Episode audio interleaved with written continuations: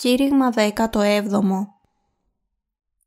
Ποιος θα χωρίσει τους δίκαιους από την αγάπη του Χριστού; Επιστολή προς Ρωμαίους, κεφάλαιο 8, εδάφια 35 έως 39 Τι θέλει μας χωρίσει από τις αγάπης του Χριστού; Θλίψεις ή στεναχωρία, ή διωγμός, ή πείνα, ή γυμνότης, ή κίνδυνος, ή μάχερα, καθώς είναι γεγραμμένον ότι ένεκα σου θανατούμεθα όλην την ημέραν.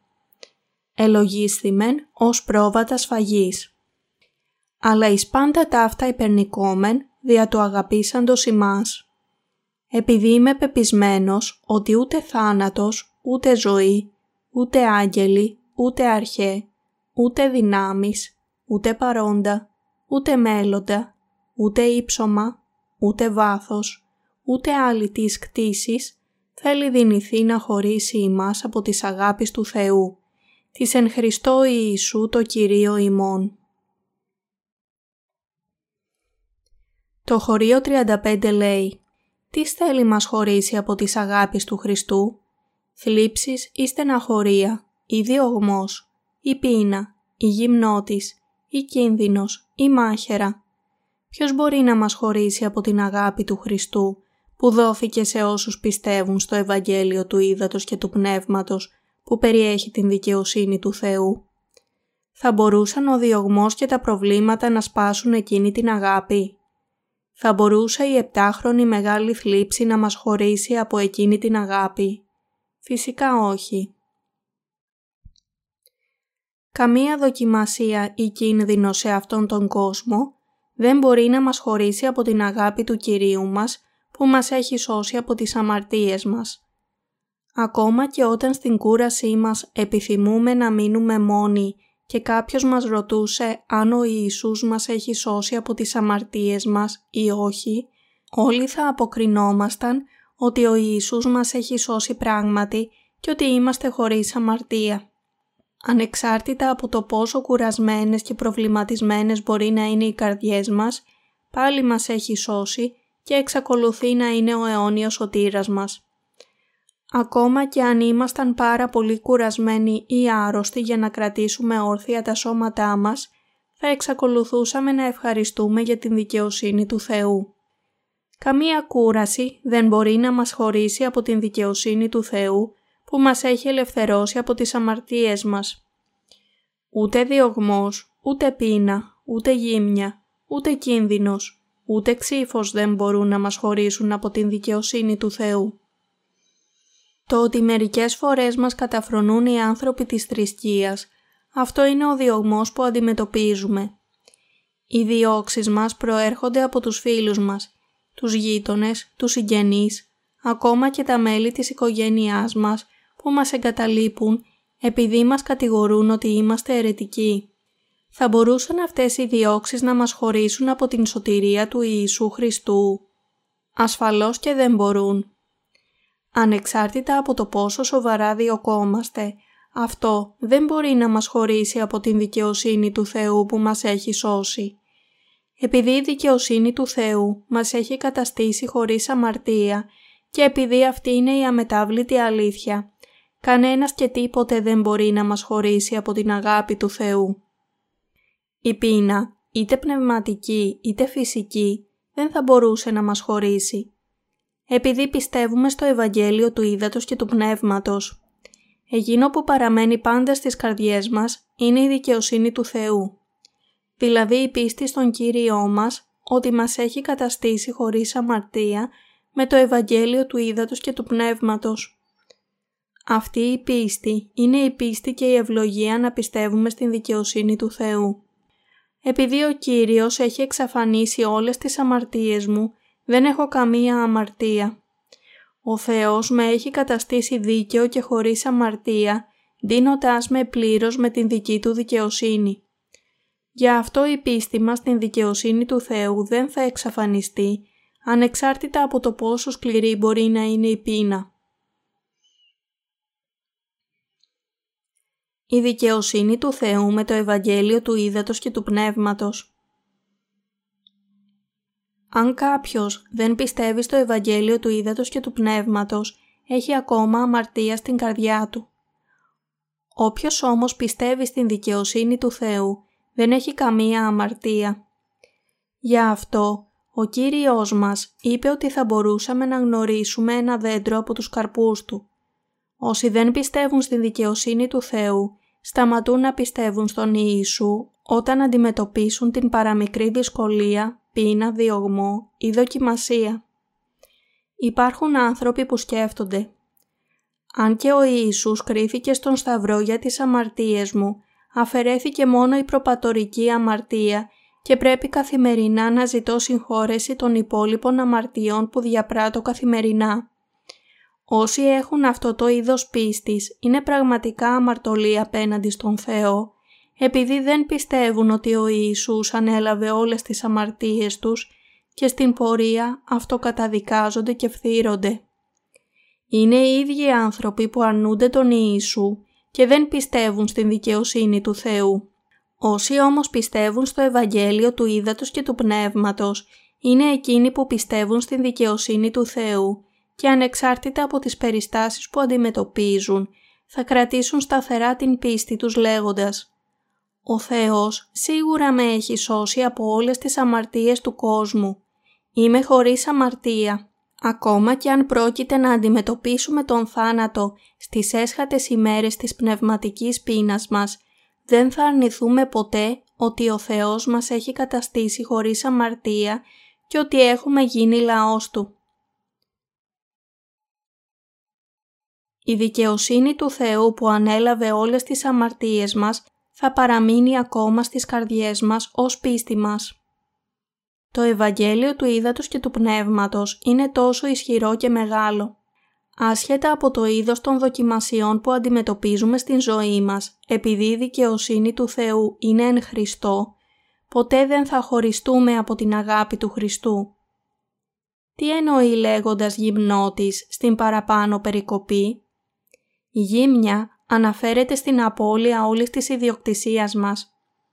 Μέχρι τους μεσαιωνικούς αιώνες, όταν υπήρχε πρόβλημα σε ένα χωριό ή έθνος στις ευρωπαϊκές χώρες, οι άνθρωποι συμμετείχαν συχνά σε κυνήγι μαγισσών, χρησιμοποιώντας αποδιοπομπαίους τράγους για να αποδώσουν σε αυτούς όλα τους τα προβλήματα.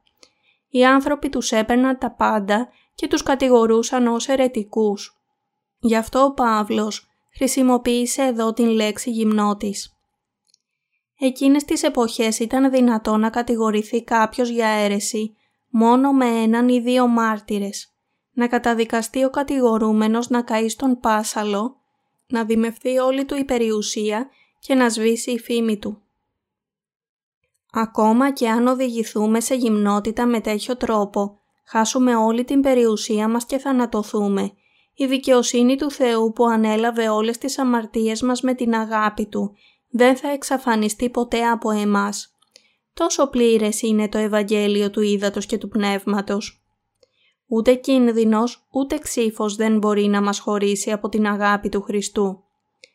Ακόμα κι αν βρεθούμε κάτω από το ξύφος και σκοτωθούμε από αυτό, εμείς που πιστεύουμε δεν έχουμε καμία αμαρτία.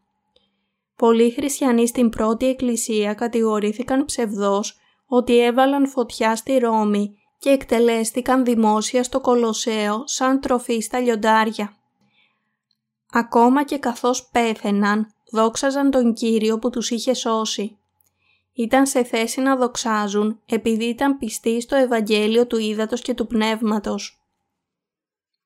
Όσοι έχουν λυτρωθεί πιστεύοντας την αλήθεια ότι ο Θεός τους έχει αγαπήσει και έχει αφαιρέσει όλες τις αμαρτίες τους, μπορούν να δοξάζουν τον Κύριο ακόμα και ενώ σκοτώνονται και τρώγονται από τα λιοντάρια.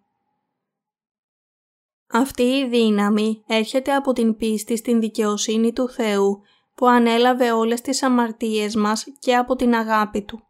Επειδή ο Θεός που είναι μέσα μας μιλά σε εμάς, μας κρατάει ισχυρούς, μας προστατεύει και μας παρηγορεί, τέτοια δύναμη μπορεί να βρεθεί. Ούτε κίνδυνος, ούτε ξύφος, ούτε απειλή, ούτε μαρτύριο δεν μπορούν να μας χωρίσουν από την αγάπη του Θεού. Όσοι πιστεύουν στο Ευαγγέλιο του Ήδατος και του Πνεύματος είναι εκείνοι που πιστεύουν στην δικαιοσύνη του Θεού και είναι ο λαός του Χριστού. Όσοι πιστεύουν στην δικαιοσύνη του Θεού είναι εκείνοι που αγαπιούνται από τον Χριστό. Αλλά μερικοί άνθρωποι μετατρέπουν την τέλεια αγάπη του Χριστού σε απλή συναισθηματική αγάπη που εξετάζει μόνο τον θάνατό του στον Σταυρό, λυπάται και κλαίει για τα πάθη του. Αλλά οι ανθρώπινες συγκινήσεις μπορούν να αλλάξουν μέσα σε μία νύχτα. Αν και οι συγκινήσεις μας αλλάζουν κάθε πρωί και κάθε βράδυ, η αγάπη με την οποία ο Κύριος μας έχει σώσει δεν μπορεί να αλλάξει ή να τροποποιηθεί από τίποτε. Η αγάπη του είναι αμετάβλητη για πάντα. Τόσο ισχυρό είναι το Ευαγγέλιο του Ήδατος και του Πνεύματος και τόσο μεγάλη είναι η δικαιοσύνη του Θεού. Κανένας δεν μπορεί να μας χωρίσει από τον Κύριό μας που μας έχει κάνει ολοκληρωμένους και μας έχει ντύσει τέλεια με την αγάπη Του. Αυτή είναι η δύναμη του Ευαγγελίου του Ήδατος και του Πνεύματος και είναι επίσης η δύναμη της πίστης μας στην δικαιοσύνη του Θεού. Το Ευαγγέλιο λέγεται ότι έχει δύναμη. Από αυτήν την αρχαιοελληνική λέξη προέρχεται η λέξη δυναμίτης και σημαίνει ότι το Ευαγγέλιο έχει την δύναμη του Θεού. Ρωμαίους κεφάλαιο 1, εδάφιο 16. Μία μικρή ποσότητα δυναμίτη είναι αρκετή για να γκρεμίσει ένα σπίτι ως τα θεμέλια του και να το θρηματίσει σε ένα σωρό χώμα. Ένα βλήμα τόμαχοκ που εκτοξεύεται από ένα θορυκτό μπορεί να καταστρέψει ένα μεγάλο τσιμεντένιο κτίριο και να το στείλει στην λησμονιά. Ανεξάρτητα από το πόσο ενισχυμένο μπορεί να είναι το κτίριο, δεν υπάρχει καμία αντιστοιχία με την καταστρεπτική δύναμη του βλήματος. Δύο επιβατικά αεροπλάνα έριξαν τους δίδυμους πύργους του Παγκόσμιου Κέντρου Εμπορίου στη Νέα Υόρκη. Τι συνέβη όταν τα αεροπλάνα χτύπησαν τα κτίρια; Πήραν φωτιά από την έκρηξη των αεροπλάνων. Η πυρκαγιά που ενισχύθηκε από τα καύσιμα των αεριοθουμένων ήταν τόσο έντονη που έλειωσε τα πάντα στους ορόφους όπου καρφώθηκαν τα αεροπλάνα. Επειδή οι δομές του χάλιβα των πατωμάτων και οι στήλοι που υποστήριζαν τα κτίρια έλειωσαν εντελώς, τα πατώματα κατέρευσαν ξαφνικά και τα κτίρια δεν μπορούσαν να αντέξουν το βάρος των ορόφων που έπεφταν, έτσι τελικά αυτοί οι πύργοι διαλύθηκαν στο σύνολό τους. Αν τα πατώματα έπεφταν αργά, τα κτίρια δεν θα κατέρεαν. Επειδή όμως τα πατώματα έπεσαν ξαφνικά και γρήγορα, οι στήλοι και τα υπόλοιπα στοιχεία του σκελετού συντρίφτηκαν και μαζί όπως όλοι είδαμε, κατέρευσαν ολόκληρα τα κτίρια σε ελάχιστα δευτερόλεπτα. Η δύναμη του Ευαγγελίου του Θεού είναι αυτή του Ευαγγελίου του Ήδατος και του Πνεύματος. Είναι επίσης η δύναμη που έχει μέσα της την δική του δικαιοσύνη. Ίσως δεν είναι ότι καλύτερο να χρησιμοποιήσουμε αυτήν την τραγωδία για να επεξηγήσει την δικαιοσύνη του Θεού, αλλά η δύναμη του Ευαγγελίου του Ήδατος και του Πνεύματος που δίνεται από την δικαιοσύνη του Θεού είναι όπως ο δυναμίτης που μπορεί να εξαλείψει εντελώς όλες τις αμαρτίες. Η δικαιοσύνη του Θεού είναι ότι ο Κύριος μας έχει σώσει αφαιρώντας όλες τις αμαρτίες μας με το να έρθει σε αυτήν την γη να βαπτιστεί, να πεθάνει στον Σταυρό και να αναστηθεί από τον θάνατο.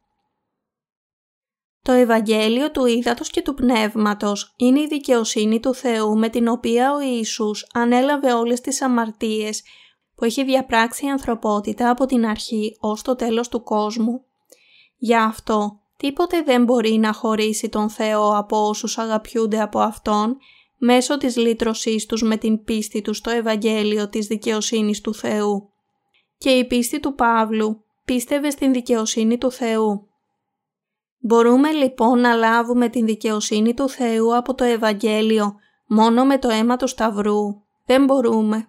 Η πίστη μόνο στο Ευαγγέλιο του αίματος του Σταυρού δεν μπορεί από μόνη της να μας δώσει την δικαιοσύνη του Θεού.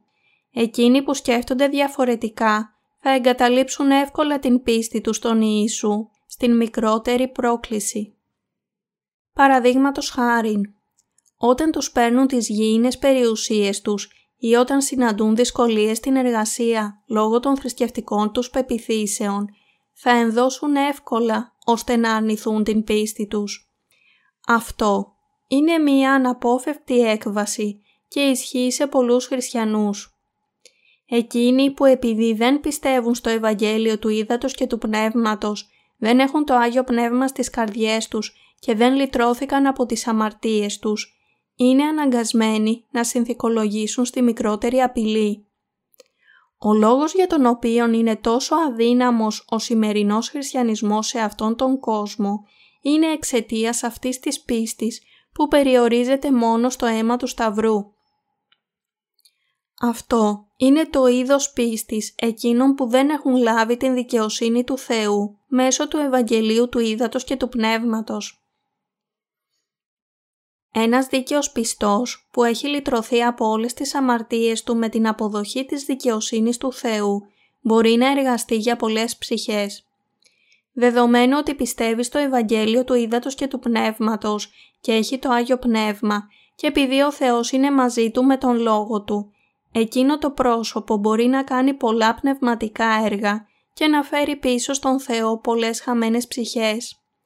Αυτή είναι η πίστη στην δικαιοσύνη του Θεού, η πίστη στο Ευαγγέλιο του Ήδατος και του Πνεύματος. Το Ευαγγέλιο του Ήδατος και του Πνεύματος δίνεται από τον Θεό και όχι από τα έργα μας. Γι' αυτό είναι μέσω του Θεού που μπορούμε να κάνουμε τα έργα Του. Το χωρίο 36 λέει «Καθώς είναι γεγραμμένον ότι ένεκα σου θανατούμεθα όλην την ημέραν, ελογίστημεν ως πρόβατα σφαγής. Ανάμεσα σε όσους πιστεύουν στο Ευαγγέλιο του Ήδατος και του Πνεύματος, είναι εκείνοι που τους συμπεριφέρονται πραγματικά με αυτόν τον τρόπο, ενώ όσο ζουν σε αυτήν την γη. Στην πραγματικότητα, οι πιστοί στο Ευαγγέλιο του Ήδατος και του Πνεύματος μισούνται συχνά από άλλους, ιδιαίτερα από εκείνους με λανθασμένη πίστη που υποστηρίζουν ότι είναι χριστιανοί.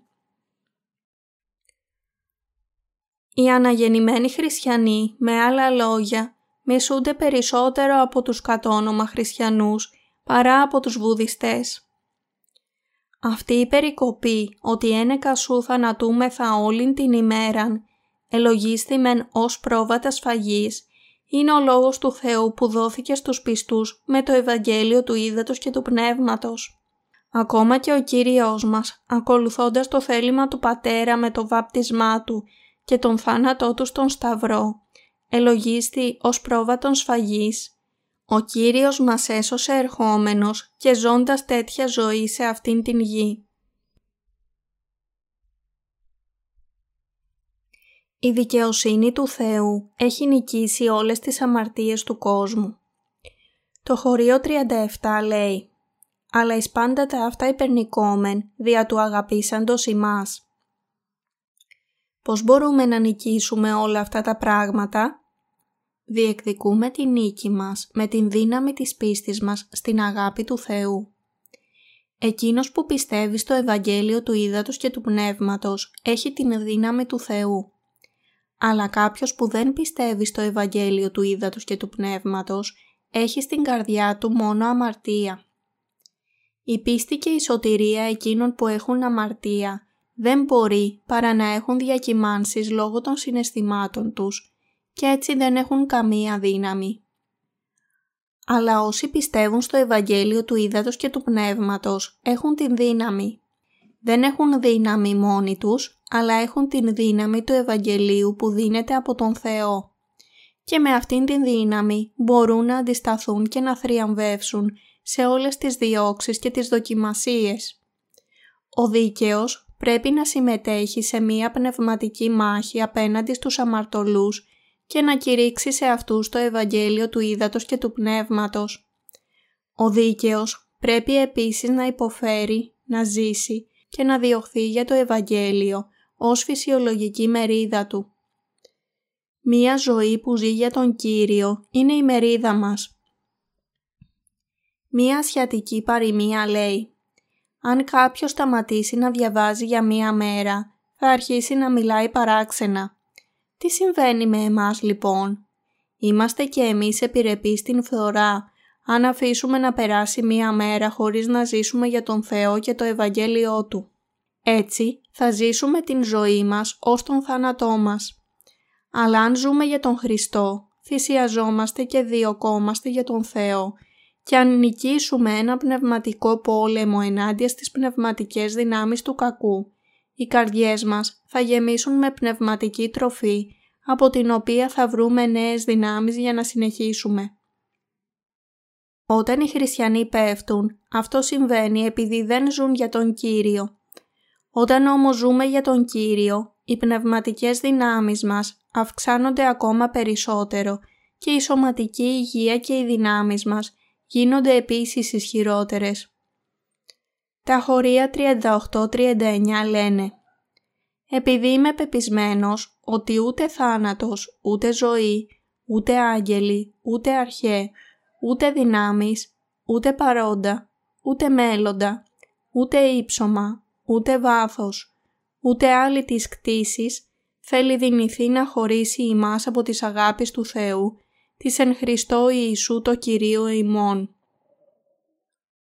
Ως πιστός στο Ευαγγέλιο του Ήδατος και του Πνεύματος, ο Παύλος ήταν πεπισμένος για αυτό. Η ίδια αλήθεια ισχύει και για εμάς. Ούτε θάνατος, ούτε ζωή δεν μπορεί να μας χωρίσει από τον Χριστό.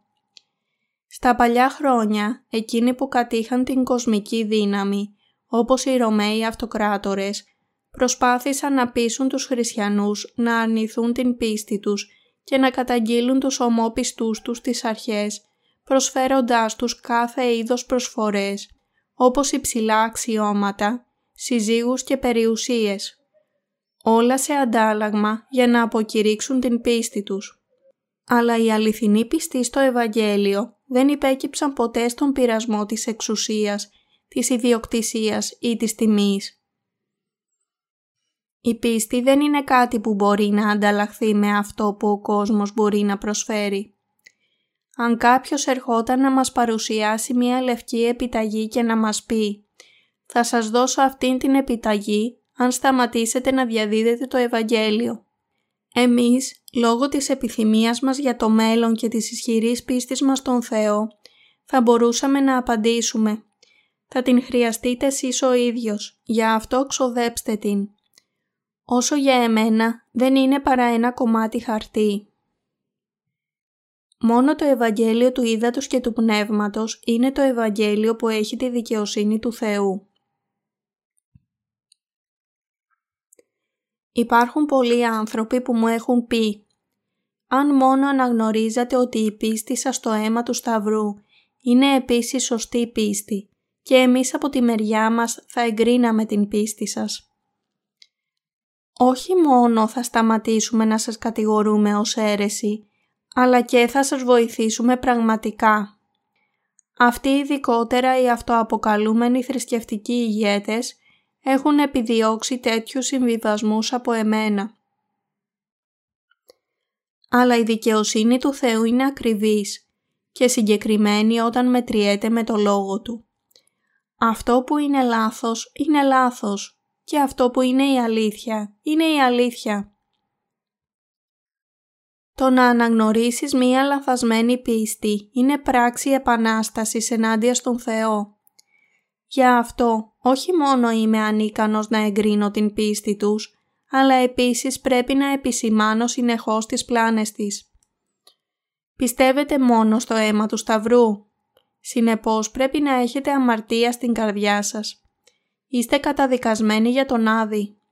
Δεν μπορώ να σας βοηθήσω, ακόμα κι αν σκέφτεστε ότι είμαι πάρα πολύ αυστηρός και άκαμπτος. Αυτό που είναι η αλήθεια, είναι η αλήθεια. Εξαιτίας τέτοιων λόγων, οι άνθρωποι κρατούν απόσταση από εμένα. Ακριβέστερα, δεν μπορούν να είναι κοντά μου. Πολλοί άνθρωποι συνήθιζαν να με πλησιάζουν νομίζοντας ότι ήμουν όπως αυτοί. Αλλά κάθε φορά τους έλεγα «Είστε ψεύτικοι ποιμένες και απατεώνες που εμπορεύεστε το όνομα του Θεού για να κερδίσετε την διαβίωσή σας. Είστε απλοί κλέφτες». Σε ποιον θα άρεσε να του λέω τέτοια πράγματα; Αλλά το όχι είναι όχι και γι' αυτό είμαι τόσο σταθερός και ακλόνητος στην στάση μου. Έχω προκληθεί επίσης από όσους λένε ότι αν πίστευα μόνο στο αίμα του Σταυρού θα μου έδιναν αυτές και εκείνες τις εξουσίες. Αλλά όπως λέει παραπάνω περικοπή, ούτε παρόντα, ούτε μέλλοντα, ούτε ύψωμα, ούτε βάθος, ούτε άλλη της κτήσης.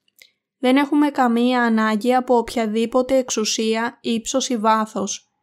Δεν χρειαζόμαστε την δύναμη της θείας θεραπείας που μερικοί απατεώνες υποστηρίζουν ότι έχουν.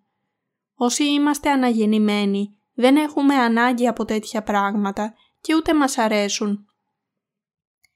Η περικοπή, επίσης, μας λέει ότι κανένα άλλο δημιούργημα δεν μπορεί να μας χωρίσει από την αγάπη του Θεού εν Χριστώ Ιησού. Ακόμα κι αν υπήρχαν εξωγήινοι σε αυτόν τον κόσμο, δεν θα μπορούσαν να μας χωρίσουν από την αγάπη του Θεού που μας έχει σώσει. Υπάρχουν μερικοί χριστιανοί που πιστεύουν στην ύπαρξη εξωγήινων. Ακόμα και μεταξύ ποιμένων, πολλοί πιστεύουν στην ύπαρξή τους. Αλλά δεν υπάρχουν εξωγήινοι. Όταν φοιτούσα στο σεμινάριο, ένας από τους καθηγητές μου που μας δίδασκε ελληνικά, πίστευε στην ύπαρξη εξωγήινων. Έτσι τον ρώτησα Μπορείτε να στηρίξετε την πεποίθησή σας με οποιαδήποτε ένδειξη από την γραφή; Φυσικά δεν μπορούσε να βρει καμία απάντηση στην αντίρρησή μου. Δεν υπάρχει απολύτως κανένας εξωγήινος. Ο Θεός αγάπησε τον κόσμο τόσο πολύ, ώστε μας έδωσε τον μονογενή Υιό Του. Αν υπήρχαν πράγματι εξωγήινοι, δεν θα υπήρχε ανάγκη για τον Ιησού να γεννηθεί μόνος σε αυτήν την γη. Ύστερα από τεράστιες επενδύσεις και έρευνα, Ήδη μπορέσαμε να φτάσουμε στο φεγγάρι και οι πύραυλοι μας έχουν προσγειωθεί ακόμα και στον Άρη. Αλλά δεν έχουμε ανακαλύψει ούτε ένα στοιχείο που να δείχνει την ύπαρξη μορφών ζωής έξω από την γη. Μπορώ με βεβαιότητα να βεβαιώσω, στηριγμένο στην γραφή, ότι ανεξάρτητα από το πόσο ανεπτυγμένες επιστημονικά και τεχνολογικά γίνουν οι ικανότητες της ανθρωπότητας, και άσχετα από το πόσο πολύ ψάχνουμε το σύμπαν, δεν θα βρούμε ποτέ εξωγήινους. Η βίβλος μας λέει ότι κανένα άλλο δημιούργημα δεν μπορεί να μας χωρίσει από την αγάπη του Θεού στον Κύριό μας Ιησού Χριστό. Ποια λοιπόν είναι αυτή η αγάπη του Θεού; Δεν είναι άλλη από το Ευαγγέλιο του Ήδατος και του Πνεύματος. Αυτό είναι η αγάπη του Θεού. Η σωτηρία που μας έχει σώσει και μας έκανε χωρίς αμαρτία με το Ευαγγέλιο του Ήδατος και του Πνεύματος είναι η αγάπη του Θεού και τίποτε δεν μπορεί να μας χωρίσει από αυτήν την αγάπη. Ο Παύλος μιλά ξανά για την πίστη στο κεφάλαιο 9, αλλά είναι στο συμπέρασμα του κεφαλαίου 8 που πλησιάζει στην κορυφή της πίστης. Τα κεφάλαια 1 έως 8 της επιστολής προς Ρωμαίους διαμορφώνουν ένα θέμα και με το κεφάλαιο 8 ως κεφάλαιο συμπεράσματος είναι εκεί που φτάνει στο ύψος της πίστης. Όπως μας παρουσιάζει ο Λόγος του Θεού στο κεφάλαιο 8, μόνο όσοι πιστεύουν στο Ευαγγέλιο του Ήδατος και του Πνεύματος μπορούν να γίνουν αχώριστοι από την αγάπη του Θεού. Όσοι δεν πιστεύουν με αυτόν τον τρόπο εν τούτης, δεν θα είναι ποτέ έτσι. Μπορούν ίσως να καταφέρουν να ζήσουν για τον Κύριο προσωρινά, αλλά δεν μπορούν να υπερασπίσουν την πίστη τους και να ζήσουν για Αυτόν μέχρι τον θάνατό τους. Μπορεί να ζήσουν θρησκευόμενοι για 10 με 20 έτη, αλλά η πίστη τους τελικά θα εκφυλιστεί και θα ξεψυχήσει, χωρίζοντάς τους εντελώς και χωρίς καμία σχέση με τον Θεό. Δεν είναι ότι τους λείπουν τα έργα, αλλά ότι η αγάπη στις καρδιές τους για τον Χριστό θα εξαφανιστεί από αυτούς. Καθώς δεν έχουν το Άγιο Πνεύμα στο νου τους, δεν έχουν ούτε αγάπη για τον Κύριο στις καρδιές τους. Με λίγα λόγια, αντί για αυτό, υπάρχει αμαρτία στις καρδιές τους. Καθώς περνούν οι ημέρες, αναγνωρίζω ακόμα περισσότερο πόσο βαθιά και πόσο τέλεια είναι η αγάπη της σωτηρίας, με την οποία ο Κύριος μας έχει σώσει μέσω του Ευαγγελίου του Ήδατος και του Πνεύματος. Όταν αρχικά συνάντησα τον Κύριο, το βάθος της εκτίμησής μου για την αγάπη του Χριστού ήταν ήσυχο και ήρεμο. Όπως μία πέτρα που ρίχνεται σε μία λίμνη προκαλεί μικρά μόλις αντιληπτά κύματα. Η ανταπόκρισή μου ήταν μόνο μία ήρεμη αναγνώριση του γεγονότος ότι ο Ιησούς αφαίρεσε όλες τις αμαρτίες μου και ότι έτσι είχα γίνει χωρίς αμαρτία. Ενώ όμως ζούσα από τότε την ζωή κηρύττοντας το Ευαγγέλιο, τα κύματα στην καρδιά μου έχουν γίνει αφάνταστα μεγαλύτερα και βαθύτερα, όπως αν μία βόμβα είχε εκραγεί μέσα στην καρδιά μου. Ποιος λέει ότι πρέπει να πιστέψουμε μόνο στο αίμα του Σταυρού; Το είπε αυτό ο Παύλος. Στην επιστολή προς Ρωμαίους, ο Παύλος σαφώς και αναμφίβολα μίλησε για το Ευαγγέλιο του Ήδατος και του Πνεύματος. Ή αγνοείται ότι όσοι ευαπτίστημεν εις Χριστόν Ιησούν, εις τον θάνατον αυτού ευαπτίστημεν, συνετάφημεν λοιπόν με ταυτού, δια του βαπτίσματος εις τον θάνατον.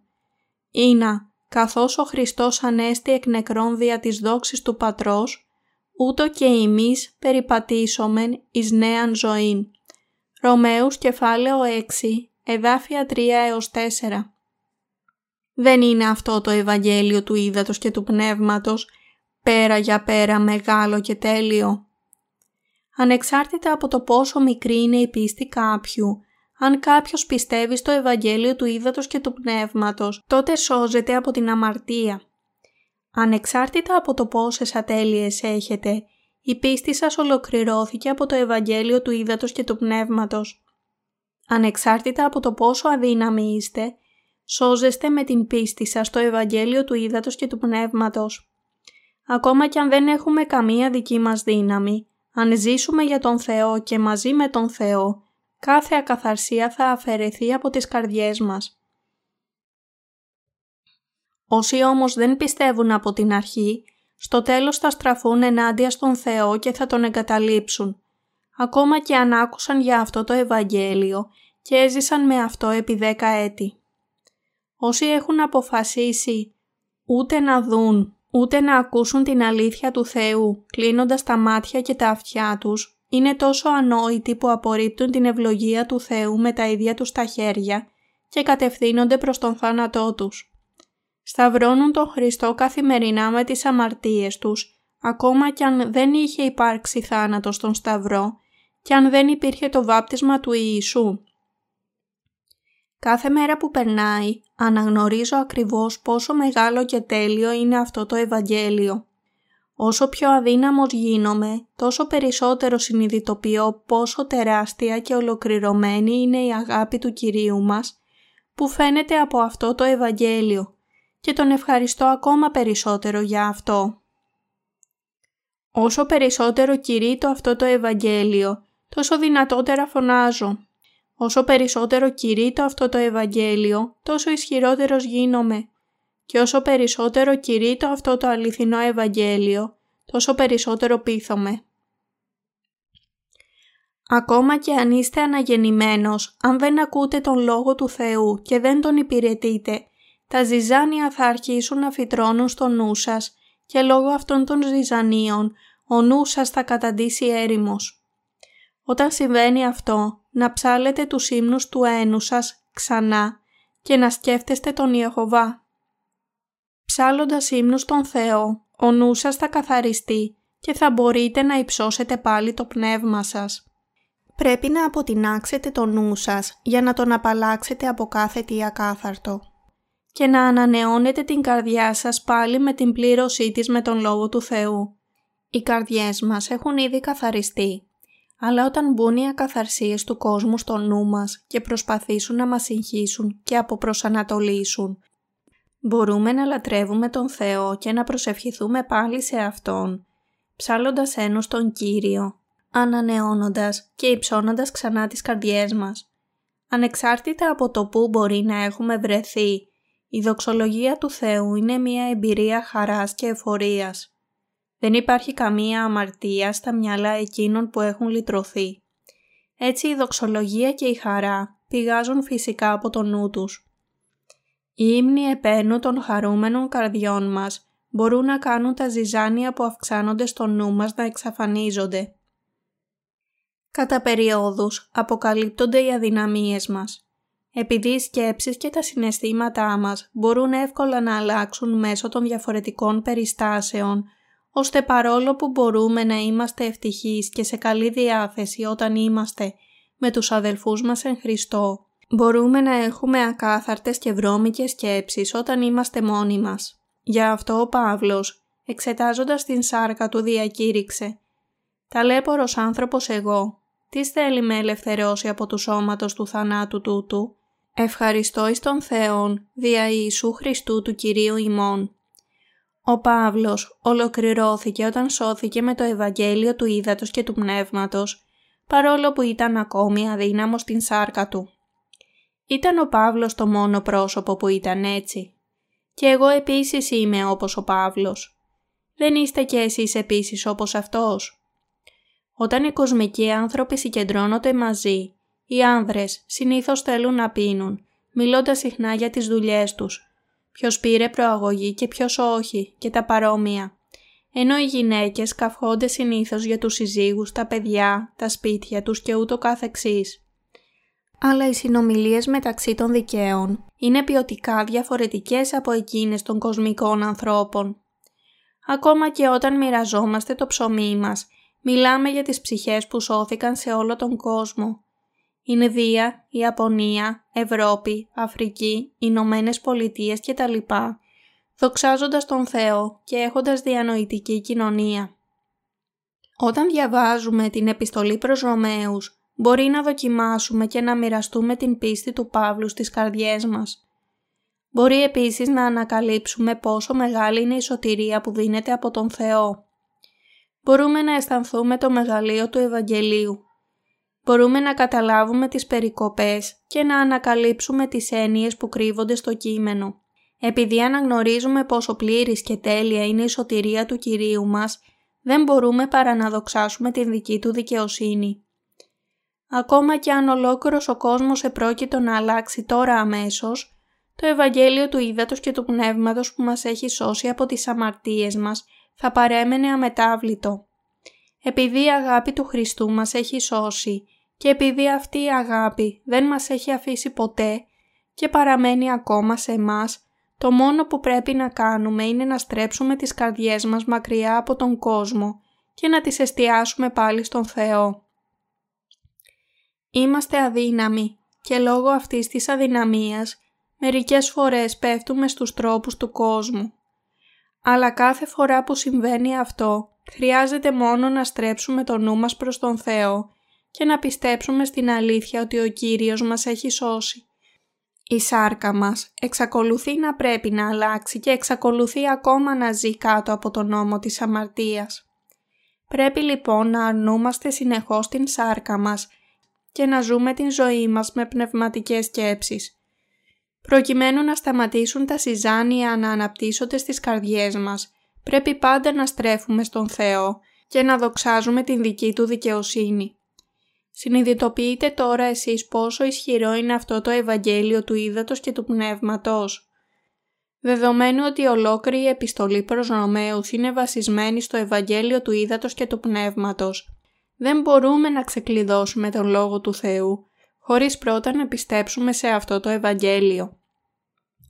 Ευχαριστώ τον Κύριο που μας ικάνωσε να ανοίξουμε και να δούμε τα μυστικά αυτού του Λόγου. Κανένας δεν μπορεί να μας χωρίσει από την δικαιοσύνη του Θεού που είναι η αγάπη του Χριστού. Αν θέλετε να πιστέψετε στην δικαιοσύνη του Θεού, πιστέψτε στο βάπτισμα του Ιησού από τον Ιωάννη και το αίμα του στο Σταυρό ως λύτρωση και σωτηρία σας. Και εσείς επίσης θα λάβετε τότε την δικαιοσύνη του Θεού. Ήθε οι ευλογίες της δικαιοσύνης του Θεού μας να είναι με εσάς.